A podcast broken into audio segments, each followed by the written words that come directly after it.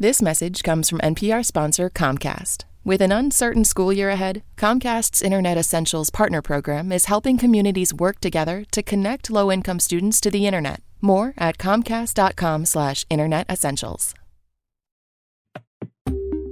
Hey, take Ask Me Another and more with you with the NPR One app. NPR One finds you the best from public radio and beyond.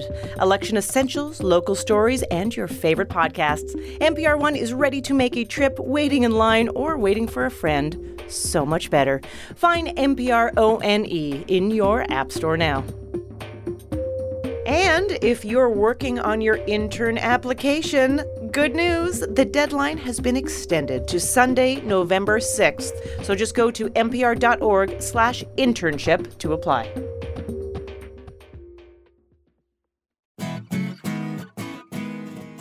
From NPR and WNYC, this is Ask Me Another. I'm Ophira Eisenberg, and I'm here in studio with house musician Jonathan Coulton, because this week we're dedicating an hour to a special theme TV. TV on the radio. That's right, it's our first and only television show on the radio. It's about time, I'd say. We're going to be revisiting some of our favorite games about television, and we're going to be playing a brand new game with one lucky phone contestant. Jonathan, is there a show that you wish had its own spin off, like The Walking Dead has Fear of the Walking Dead? Yeah, I feel like when they did a spin off of Walking Dead, they missed a great opportunity. Oh, yeah? Well, what they should have done is done a spin off where it's just about one of the zombies. The life of the zombie? The life of the zombie is just his day to day life. You follow him around, he's kind of shuffling for maybe 20 minutes in the show, and he hears a noise and he goes, he checks it out, it's nothing. But sometimes it's a person. Walking Dead Miami, Walking Dead SVU. Walking Dead, Las Vegas. Oh, brilliant. So, in this game, we play a word game in which we create television show spin offs. Let's see how well contestants Carmine Giovino and Annie Brogan do in this game. Puzzle guru John Chaneski, please give us an example. Sheriff Rick Grimes thought that zombies in America were tough, but now he's fighting meat puppets on a lake in the Middle East that's got so much salt in it the zombies float. That would be a summary for The Walking Dead Sea. Oh. Great. So it's Awesome. a it's a bit of a mashup, a bit of a pun. It will always start with the name of an actual television show, with some extra stuff jammed onto the end, elegantly. Are you ready? Let's do it. okay. Down on their luck, the Dunphys and the Pritchetts go on a popular game show and suddenly find themselves undefeated champions. Will their hilarious answers to survey questions ever end? Annie, Modern Family Feud. you got it.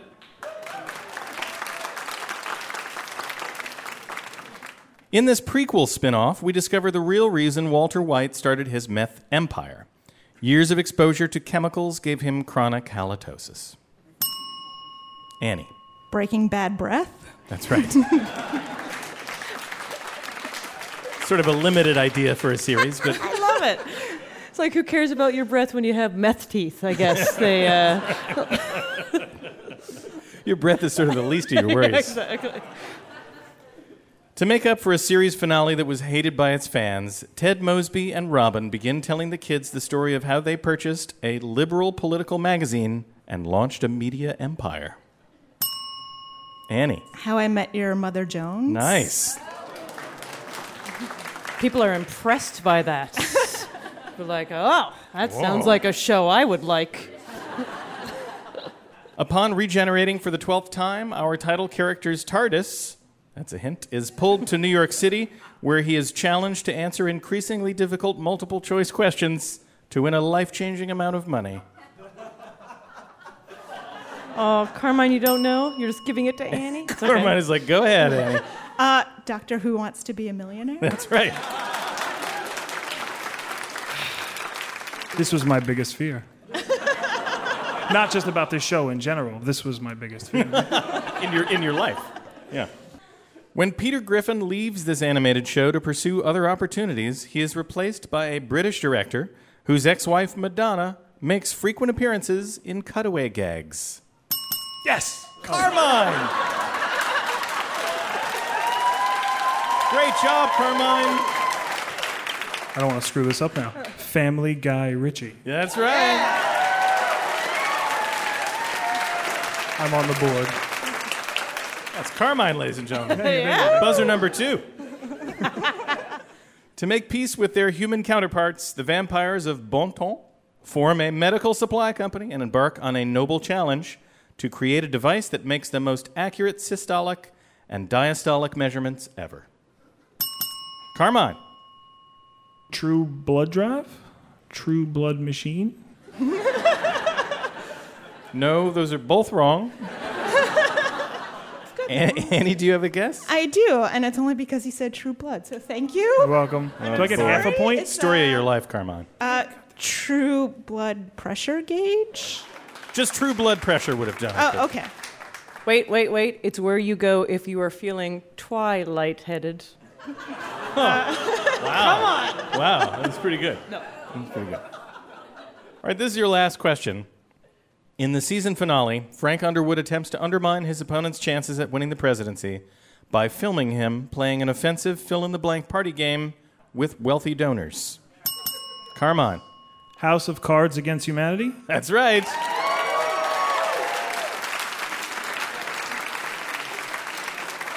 John Chaneski, how did our contestants do?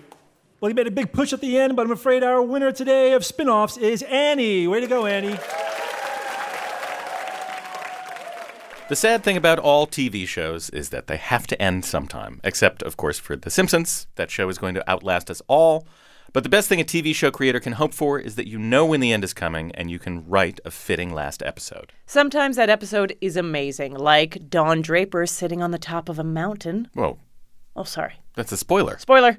And other times the ending gets a little weird. So in this game, we quiz James Gallen and Adar Eisenbrook on series finales that were a little controversial. You ready? The family matriarch sits with her typewriter in the basement. A voiceover tells us that she never won the lottery. It was just a fantasy. Worse, we find out that Dan has been dead for the entire last season. Mrs. Connor curls up on a ratty couch, turns on the TV as a quote from Lawrence of Arabia flashes on the screen. James. Roseanne? That is correct, Roseanne. It was a weird one. Ah, I love Roseanne. That was like the best show growing up. I wasn't allowed to watch it because I was too little, but I And used they to thought you would in. be influenced by that show in a bad way? Uh, you know, working class. I, th- I don't think it was like a bad thing. You don't want to show You kids a lot of working class stuff. We just watched Dynasty and went, Yeah. yeah. Aspirational television. People who work nine to five jobs are beneath you, James. Did you grow up really rich, James? No, and I'm unemployed now. Okay. So, So, Our leading man takes his sister off life support and dumps her body in the ocean. Days later, we find out that he is dead too. Fade to black. But wait! Suddenly, we're in the Pacific Northwest, where our hero is hiding out working as a truck driver. His beard is longer, and he's wearing flannel. James. Dexter. Dexter is correct. I love a disguise where your beard is just longer. Right. I'm, wear- I'm wearing that right now. Yeah, you're wearing, yeah. Our protagonist walks down a busy New York street in the same fur coat she wore in the series premiere. Her pink cell phone rings, she checks the caller ID, and finally, we learn that Mr. Big's real first name is, wait for it, John. James, Sex in the City. Sex in the City. Yep. My wife watched that movie every day for like a year. Oh. The one, not two. Yeah, thank Yeah, you. yeah, Thank you. She has standards. Yeah, that is, thank goodness. No working class people in it either, so both both spouses Still are happy. Safe. Still Safe to watch. The citizens of Walnut Grove, Minnesota, discover that their small town has been purchased by a rich robber baron. In a bizarre attempt to preserve their dignity, Laura and the townsfolk elect to blow up their own homes. We watch everything explode. I remember watching this, it was weird. Twin Peaks? It's a, it's a fine guess, but it's incorrect. Yeah. Adar, do you know the answer? There's a chance that I misrepresented my skill set during the application process.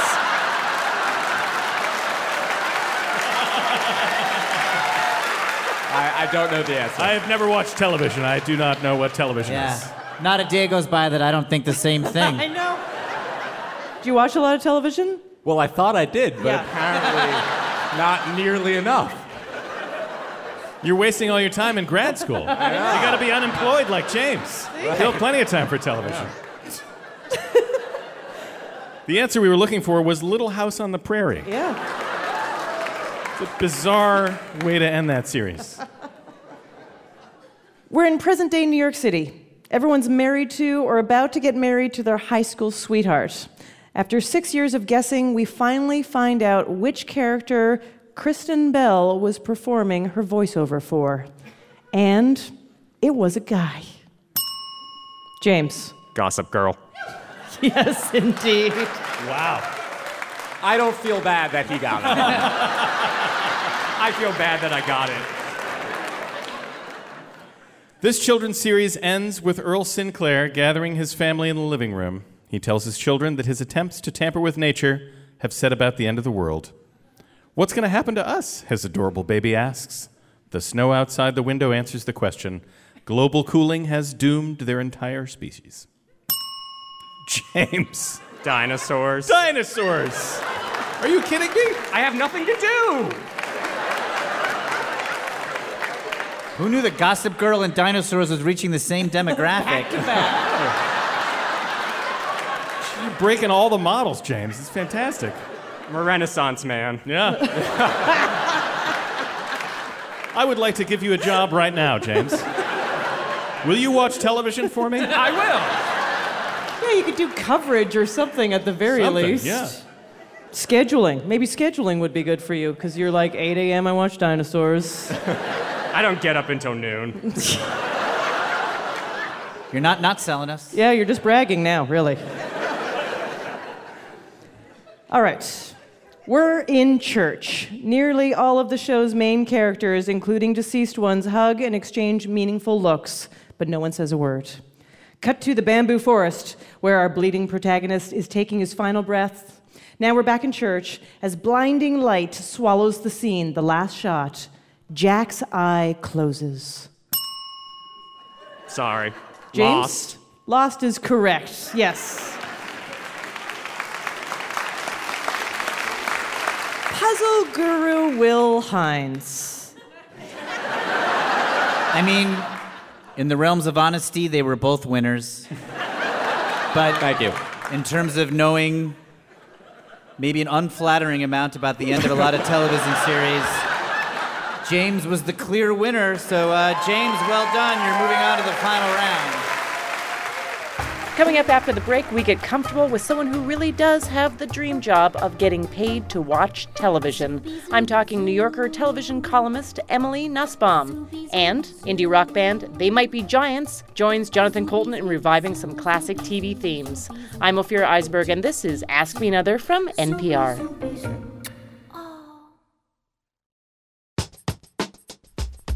Just a quick shout out to our sponsor who brings you this message, Zip Recruiter. They understand that posting your job in one place isn't enough to find quality candidates. If you want to find the perfect hire, you need to post your job on all of the top job sites, and now you can. With ziprecruiter.com, you can post your job to 100 plus job sites, including social media networks like Facebook and Twitter, all with a single click. Right now, Ask Me Another listeners can post jobs on ZipRecruiter for free by going to ziprecruiter.com slash another. Thanks so much for listening to Ask Me Another, and you should check out NPR's Bullseye with Jesse Thorn, your guide to what's good in pop culture. And every week, Jesse Thorn interviews people like Cameron Esposito, Rashida Jones, and Felicity Huffman about their creative work and lives. So find your new favorite TV shows, books, movies, and music, plus gain insights into the things you already love. Find Bullseye now on the NPR One app and at npr.org slash podcasts.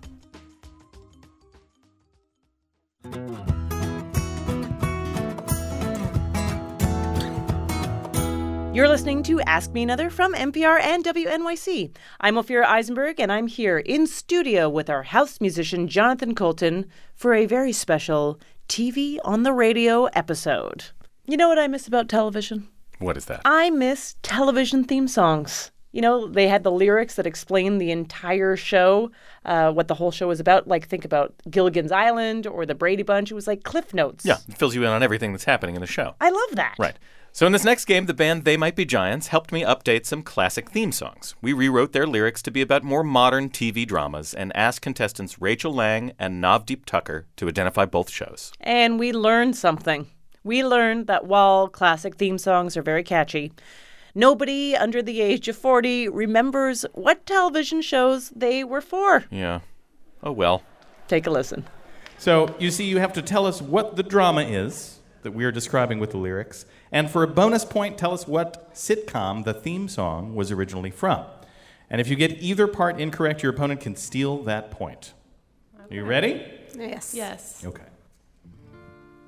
Just sit right back in your Chippendale with a wealthy family.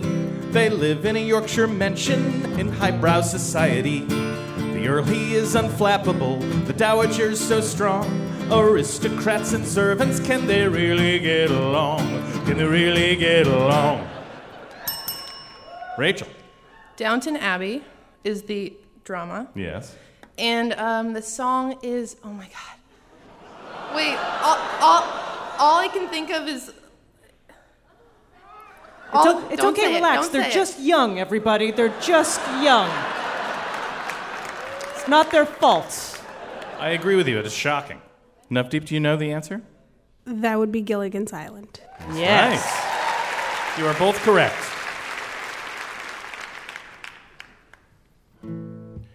Making your way in DC today, there's no room for disgrace.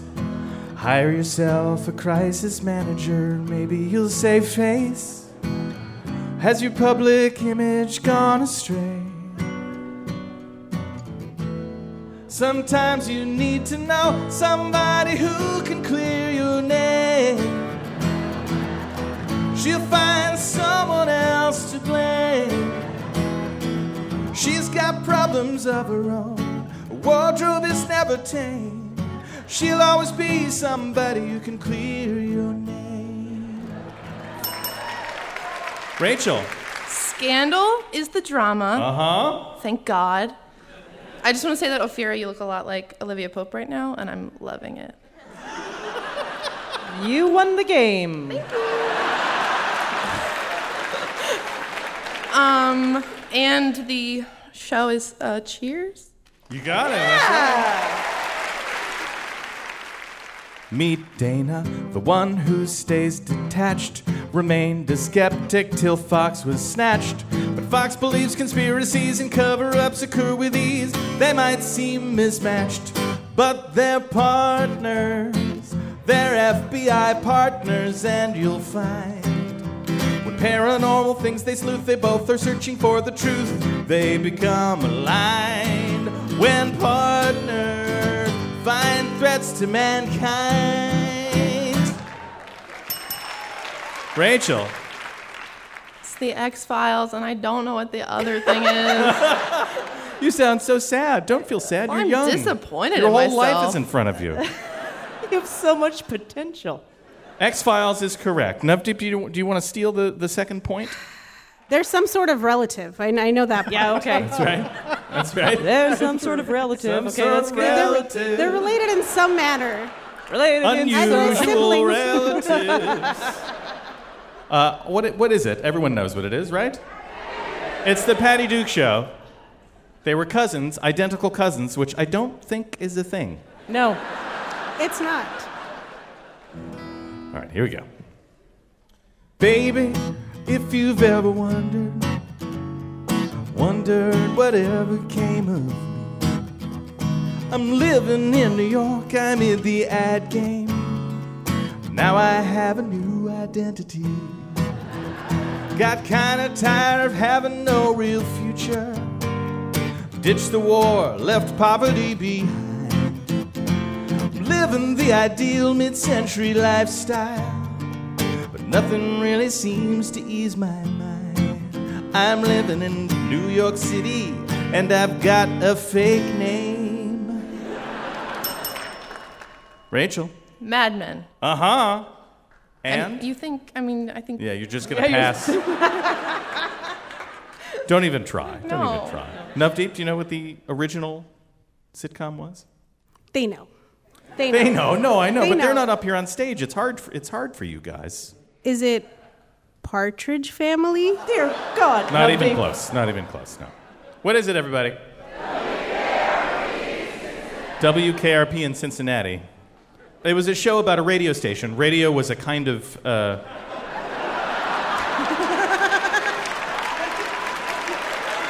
uh, this is your last question. To make it extra climactic, we're going to have They Might Be Giants play this one. Now the drug war failed, and we see that every day. Institutions are corrupt, and it's always been this way. The cops, the gangs, the mayor, and the press. Now Stringer Bell is dead, but no one will confess, cause it's Baltimore. Yes, it's Baltimore. Yes, it's Baltimore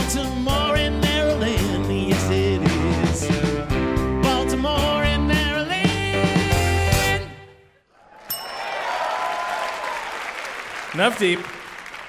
Is it The Wire? It is The Wire. Yes. Well done. Any any idea? Some, but not Some. a whole idea. Not a whole idea. Okay. Not enough of an idea to offer an answer. You just described a sitcom, my friend. Maybe that'll be my second career. Okay. Rachel, do you, do you have any idea what it is? No. No. Okay. what is it, everybody? Different strokes, that's right. Art, what happened in this game? what happened? I just felt my mortality. That's one thing that happened. Uh, well, for fourth graders, they did pretty well. but Rachel was our winner.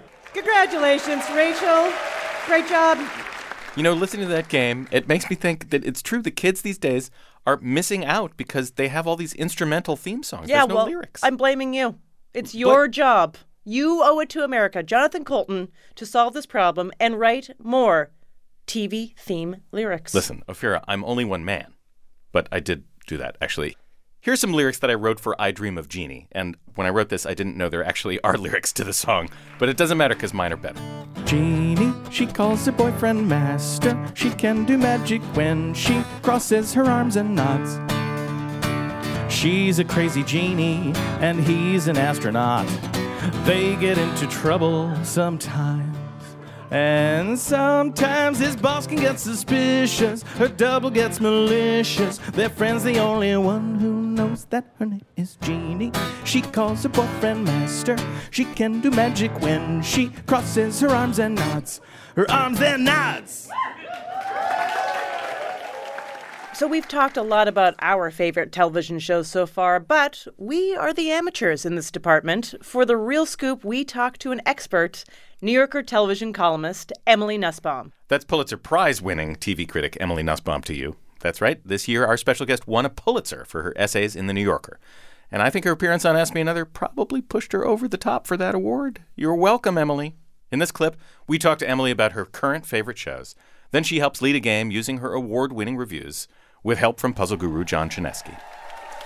So what, what are you watching now that you're crazy about? Um, the Good Wife. Yes. Um, uh, let's see, Broad City. I'm really into right now. Um, I'm I came late to Adventure Time, but I just binge watched Adventure Time, which is really fantastic.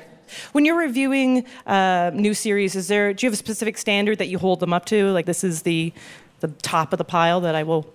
It, I mean, it's hard to say. I just try to figure out whether I like it. It just sounds stupid, but I mean, I don't have a particular mathematical algorithm for what I'm comparing it to. I mean, I do tend to favor things that are trying to do something new on TV. I hope, um, even and sometimes those are the shows that feel off-putting and disorienting, like Louie, or shows that uh, do things that haven't been done previously, so people don't know how to watch them. So I try to find those kinds of shows, but I, I've changed my mind about things a million times, so I don't trust my own judgment. No, that's a good way to be for a critic. I like that. Do you would ever think I, I should write a series? Sure. You no? Do you think you should Oh, write oh, i'm sorry, I oh, that's very nice. misunderstood. I thought, it, I thought you were asking whether you should Yeah, write a I'd series. I'd like to do one too. I'd like to do one too, actually. I wanna so- write one. Do you think I should write a series, Emily? Okay, okay. I know. Since we have you here, here's my idea. So there's this girl. She hosts an NPR show. No, no. Do you ever, because you have No. such knowledge? Yeah, I have no interest in writing a television show. All right. All right, So here's my pitch. No, but you are very active on Twitter, and that. Uh, it kind of informs some of the stuff that you write for the New Yorker. Could you just talk a little bit about Yeah, I your love it. relationship? Yeah. I mean, uh, I, I mean, I find Twitter really fantastic for talking about television specifically because I feel like, for one thing, it's a great way to procrastinate while I'm trapped at home and unable to write things. But then also, I feel like it gives me access globally to people who are excited about a lot of the same shows that I'm interested in, but see them from very different perspectives. I mean, there are people within the New Yorker who are interested in television, but there isn't a huge range of POVs in the same way. And there's this sense where I talk to people from other countries. Or that, Hmm. just uh, you know, occasionally I'll throw something out and just say, "What should I be watching that I'm not watching?" And I feel like I get all sorts of input. But also, I talk with other critics. It's a way of brainstorming. It's a way of goofing around and being funny. I, I feel more linked to other people watching. I mean, it makes TV into a social experience in a different way. So, are you uh, often live tweeting during a show? I feel really ambivalent about it because I do occasionally do this and I think it's a terrible thing to do. So I'm not sure how I feel about it. I mean, there are shows that I would never live tweet during that are very visual shows, but I have to admit that there are shows that are made for live tweeting, like Scandal, particularly, is a show that. That, that's the point of watching it to me is like it's a great to have a conversation. yeah it's fun i mean it's like hooting in a movie theater or something and so that one not that i hoot in movie theaters but um, yeah, so I, I, I mean, I haven't made up my mind about it, but it, it seems, it does seem a little bit troubling because it means that you're looking up and looking down, and I try to focus. Right, and but sometimes when you're throwing things out, like I love this idea uh, that you were starting a conversation about a certain female archetype on television, and you were like, I need a name for this kind of spunky yet unsettling female character that you know, and what what should we call this person? And someone on Twitter actually, Yeah, the hummingbird. I, I was talking about characters. I mean, and somebody suggested calling it the Diane Chambers because she was sort of the original. The first hummingbird. one. Yeah, exactly. Sort of. I, I was excited about Enlightened, which if I was, if it was on right now, I'd be evangelizing for it. But unfortunately, it was canceled.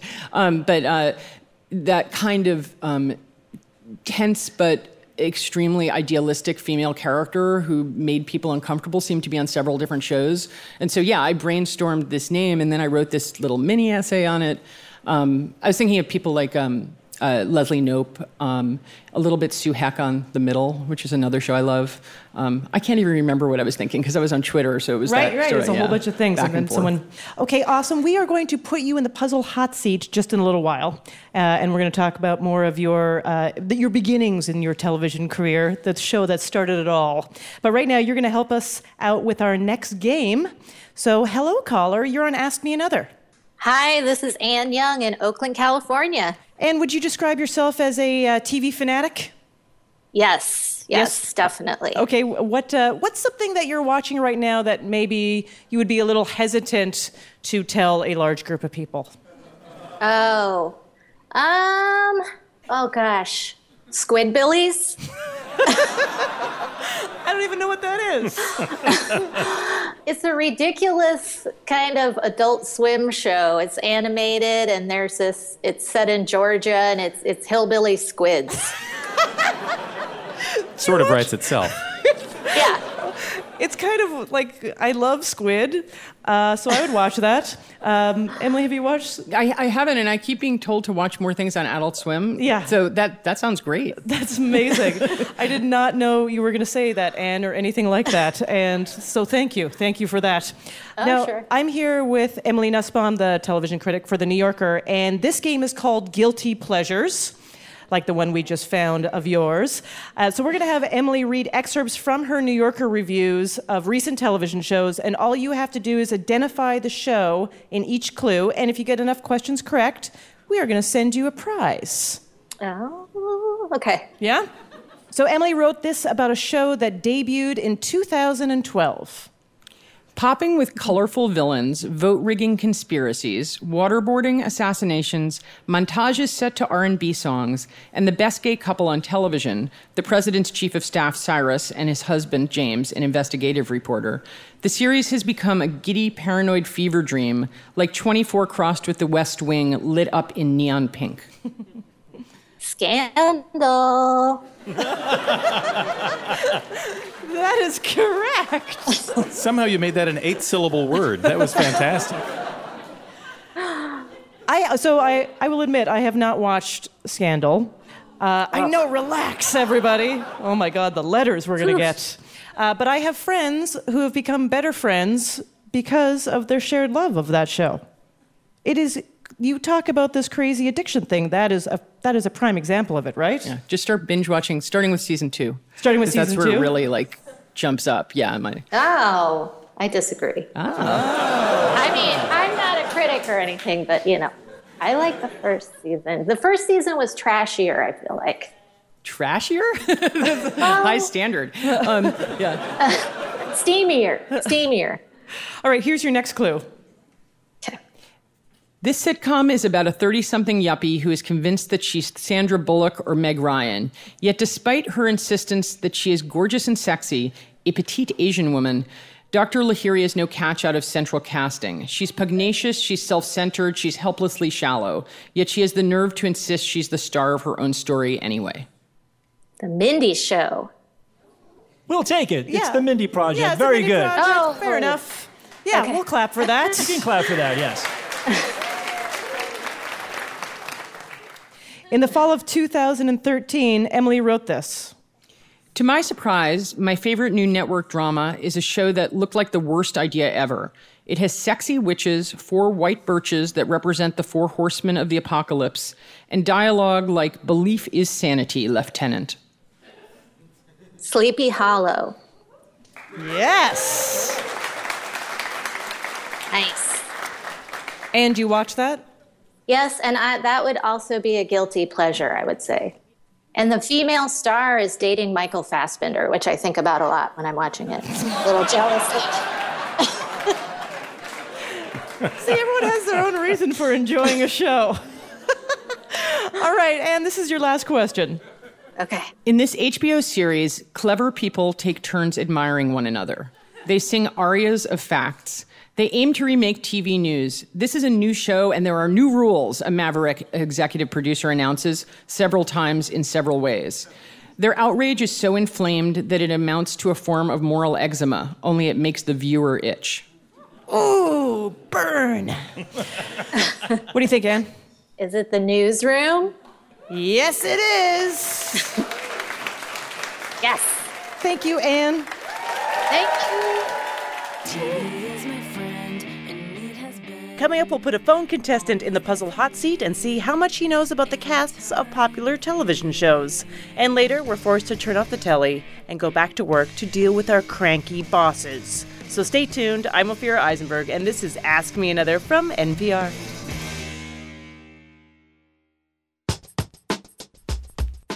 Thanks to one of our sponsors, Rosetta Stone, who doesn't want to let the hustle and bustle of modern life stop you from learning another language.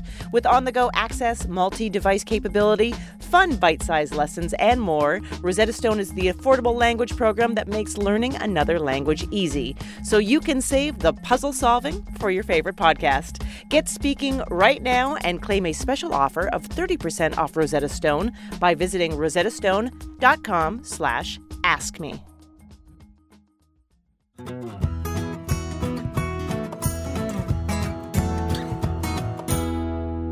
You're listening to Ask Me Another from NPR and WNYC. I'm Ophira Eisenberg, and with me is house musician Jonathan Coulton. And this week we're hitting the small screen. No, not your phone, your television. It is our special TV favorites episode, but the next game is not a rerun. No, we have a contestant on the line to play a brand new game. Hello, you're on Ask Me Another. Hi, this is Adam Kimmel from Chicago. Hello, Adam. How's Chicago? Oh, it's uh, nicer than it was about a month ago. I think people in Chicago say that every day. now, you're a music journalist, but I love the fact that you once organized a charity event called Prom Hanks. Yeah, that's true. Tom Hanks. And everyone had to dress up as their favorite Tom Hanks movie character. Okay, amazing idea. Which character did you dress as? I dressed as Sid, the psychotic uh, boy neighbor from Toy Story. Uh, I'm uh, six and a half feet tall, and my girlfriend at the time was rather short, so she dressed as Woody, and it made for uh, some pretty good sight gags. Was there anyone else dressed in the same costume? No, luckily that was a bit of an obscure one. Yeah. Good, good. You're smart. You, you're unique. I'm sorry to hear that uh, it didn't work out with the short girlfriend. Well, you know, probably for the best. My back's a lot better now. All right. Your game is called First Name Basis. Now, we all know Cheers is the bar where everyone knows your name. So, in this game, we're going to give you the first names of four characters from a popular television show, and all you have to do is name the show. For example, if we give you Sam, Diane, Cliff, and Norm, you would say cheers. And if you need a little help, we will give you a hint because we want everybody to be happy and win all the time. And just to remind you that the stakes are very high because if you do well enough, we're going to send you an Ask Me Another Rubik's Cube. Awesome. If you don't do well enough, we will send you an Ask Me Another Rubik's Cube. so remember, the stakes are high. Are you ready? I'm ready. Okay, here you go. Selena, Gary, Jonah, and Amy. Uh, that's my favorite show on TV currently, Veep. Ah, it's the best, right? Absolutely. Not safe for work. No, no, not really. Here's another one Lillian, Titus, Jacqueline, and Kimmy. Uh, that's the Unbreakable Kimmy Schmidt. Are you watching that? I haven't seen the season, second season yet. No. Me neither. So excited. Well, I'm so excited. time to catch up. I know, we have a date. Jeff, here's your next one. Jeff, Abed, Annie, and Pierce. That's Community. Yes. Ah, you watch a lot of television, I think. Uh, unfortunately, so. Okay, good. You know what? There's nothing wrong with it. Good for you. you do what you enjoy in your spare time. Yeah, but now this is on the radio. People are going to know. yeah, people are going to listen to the radio and they're going to be like, that guy Adam watches TV. That guy in the radio watches television. What a sellout. Here's another one for you James, Cat, Kara, and Winn. Oh, no. Aha. Just when you got all confident, Would, huh? you, would you like a little hint? I would love one. It is one of about 700 live action superhero shows on right now. But this one mentions the hero's gender in the title. Oh, uh, is it Supergirl? It is Supergirl. Well Mhm. done. Oh, man. Maura, Josh, Shelley, and Allie.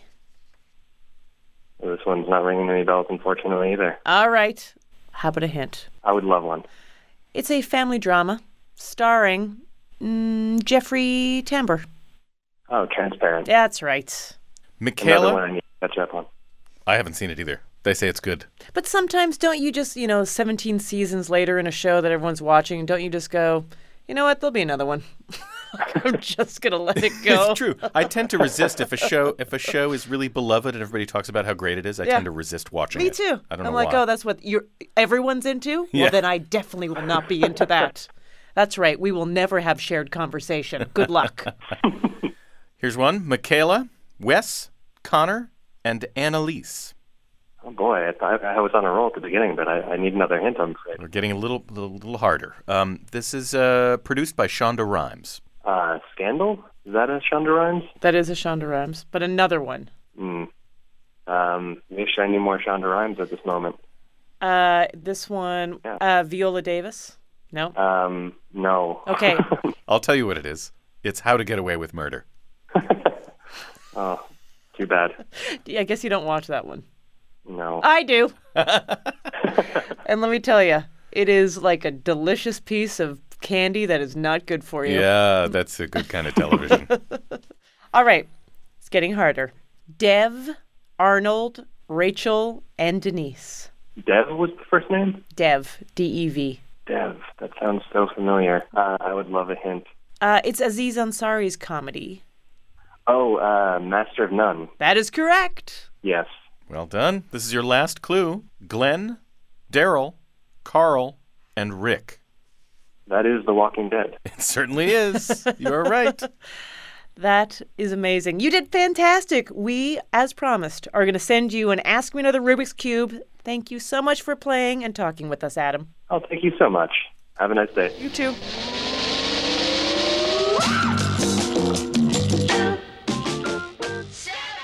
Now, critics say we're in the golden age of television, but I don't know. I think pretty fondly of the 80s. The 80s graced us with some classics like Hill Street Blues, Full House, The A Team.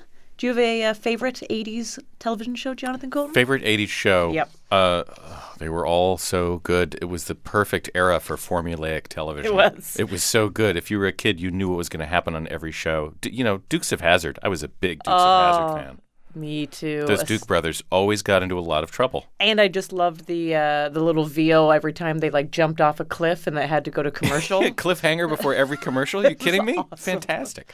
I liked a different world. That, that's like that was so playing Yeah, to sure. exactly who I wanted to be. Yeah. hmm But there was clunkers, lots of clunkers. There were some clunkers. I think my favorites were ultimately kind of clunkers. Probably. There was one called uh, She's the Sheriff. It was starring Suzanne Somers because clearly they were like, Suzanne Somers will sell any project. That's right. So she was a young widow who takes over her deceased husband's job as a sheriff in a Nevada town. What could go wrong? I bet hilarity ensued. Oh, I'm pretty sure there was cliffhangers. Yeah. In this next game called The Tin Age of Television, contestants Mary Kana and Jason Hall travel back to the 80s to revisit some of those forgotten gems. Totally tubular is the thing that kids used to say in the 80s. that rolled off your tongue. Just so you know, this game was taped at Central Park Summer Stage with puzzle guru Art Chung. The 80s had a lot of high concept television shows, like a car that talks, or an alien who eats cats, or Miami cops who fight crime without wearing ties or socks. I know, how did they do it? In this game, we're going to read you short descriptions of 80s TV shows, and you have to tell us if these were actual shows or shows we made up. And there's no need to buzz in because we will just alternate between the two of you. Okay, so let's start with you, Mary. Manimal. Handsome, wealthy Dr. Jonathan Chase fights crime using his superpower. He can shapeshift into any animal he chooses. And because special effects in the 80s sucked, any animal meant a hawk or a panther. It was a show. You're saying that was a real show? Yeah. Yes, it was. Mr. Smith, an experimental potion gives Cha Cha the orangutan the ability to talk and an IQ of 256. So naturally, he goes to Washington, D.C. to become a political advisor, which is a weird and complete waste of such a high IQ, but there you go. Uh, that sounds pretty fake. I'm going to say that's fake. It does sound fake, but it is real. I'm sorry. I know. It's a real show. I know. The, the chimp's name's Cha Cha. It has a super high Q and it changes its name to Mr. Smith. Doesn't seem possible, right? Seems insane. Why would you drop Cha Cha? Right. You were born with Cha Cha. Yeah. I married Dora, Mary. Single dad Peter Farrell depends on his housekeeper, Dora, who's in the country illegally, to keep his family together. When she's about to be deported, he does the only thing he can do he marries her. Not a show. Oh, that was a show. That was a show. Illegals were hilarious in the 80s. Jason, this is for you. Fish out of water. Lawrence Fish is a high powered attorney in Malibu with a cigarette boat who gets disbarred after sleeping with his client's wife. Disgraced, he is forced to move to his hometown of Omaha, where he takes over his family's furniture business. I'm going to say that's real. I think that sounds real. It uh, does not sound real, and it is fake. I'm sorry. Mary, home before dinner. Stay at home dad Charlie Sanders invents a time machine from spare parts in his garage. When Freckles, the family dog, activates it by accident, Charlie and his twin girls, Holly and Jamie, go on the adventure of several lifetimes, featuring Don Rickles as the insulting voice of Freckles the dog. That was a show. That's not a show. That's fake. I'm sorry. That was fake. We made that one up, but I love that you wanted it to be a show. Don Rickles, man. Don Rickles as a dog. Just what sold it for insulting you, Don everyone. Rickles. yeah, everyone loves Don Rickles. All right, Jason. Mr. Merlin. If King Arthur's trusted wizard were alive today, where would he be? According to this sitcom, he's an auto mechanic in San Francisco, saddled with a bumbling apprentice named Zach. Can Merlin teach Zach to use his magic wisely? The apprentice's name is Zach? That's right, Zach. totally fake. Oh, I'm sorry, that's a real show.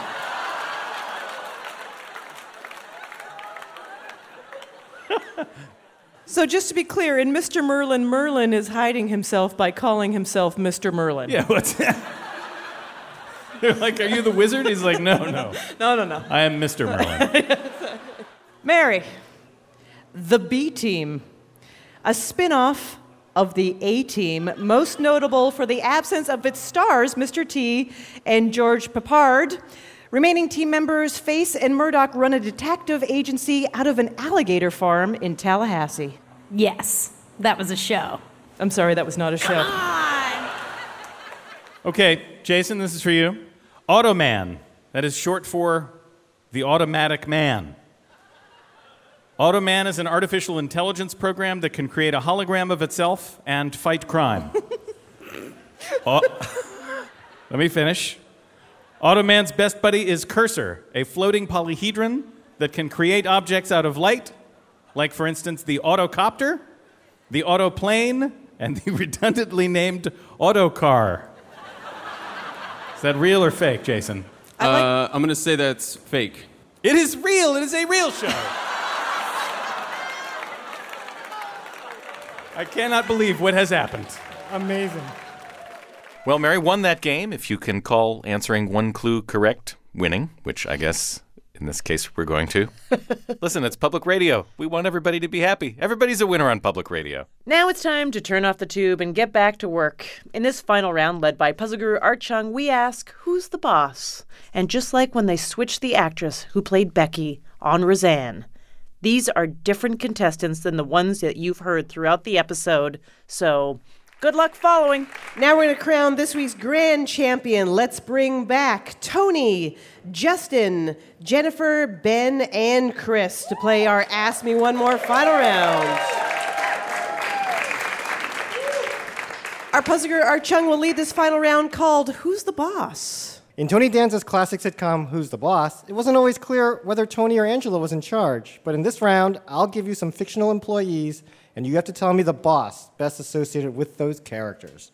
So if I said Homer Simpson, the answer would be Montgomery Burns. We're playing the spelling bee style, so one wrong answer and you're out. You only have a few seconds to give me that answer, and the last person standing is our Ask Me Another grand winner. Here we go.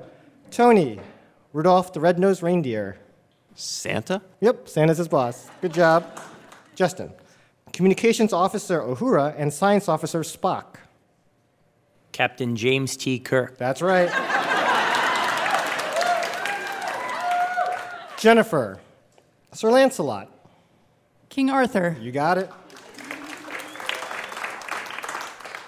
Ben, the Oompa Loompas. Uh, Willy Wonka. Mm-hmm, that's right. And Chris, C.J. Craig. President Bartlet. That's right, from the West Wing. Back to Tony. James Bond. Uh, Q. No, I'm sorry, that's incorrect. Justin? M. M is the right letter. Sorry, thank you, Tony. Jennifer? Liz Lemon. Jack Donaghy. That's right. Ben, Mr. Carson, and Mr. Bates. I don't know. Oh, all right, step aside. Chris? Uh, I don't know. I don't, don't know. All right, No. step aside. Let's see if Justin knows. The Earl of Grantham. That's right, Lord Grantham. Chris and Ben, you're out. We're quickly down to two players Jennifer and Justin. I can't. I can't decide if that or James T. Kirk was nerdier. I don't know which. On the fence. The cadence was perfect. Yeah. Because I had a little like, I know this, and shame on you for not knowing it. All right, Jennifer, Carla Tortelli and Diane Chambers. Sam Malone. You got it. Justin, Shakespeare's Iago. Othello? That's right. I'm really glad you got that one, Justin, because Jennifer, Disney's Iago.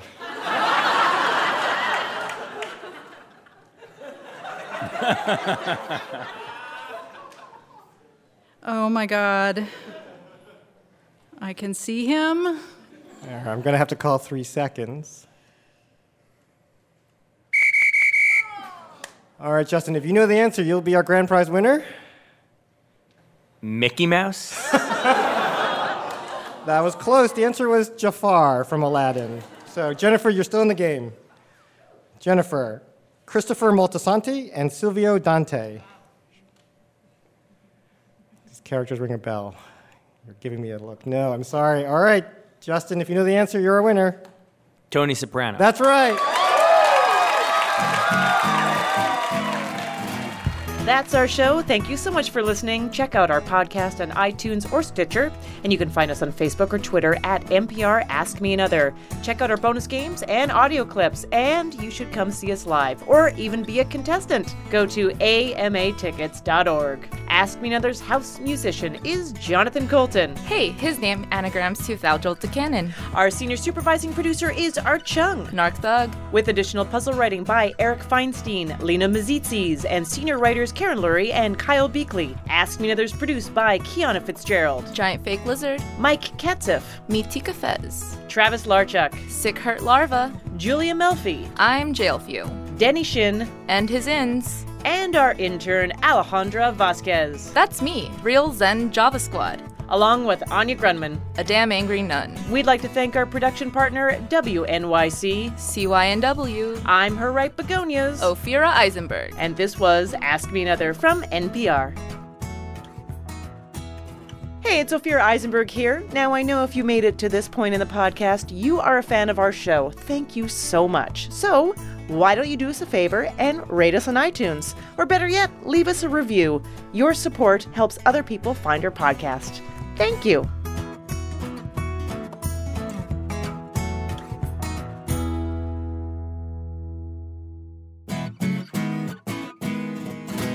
Next time on Ask Me Another, we talk to comedian Wyatt Cenac about his fondness for puppets and other whimsical personality traits. Have you seen this hair? This is whimsy. This is a cotton candy machine that broke. Join me, Ophira Eisenberg, on NPR's Hour of Puzzles, Word Games, and Trivia.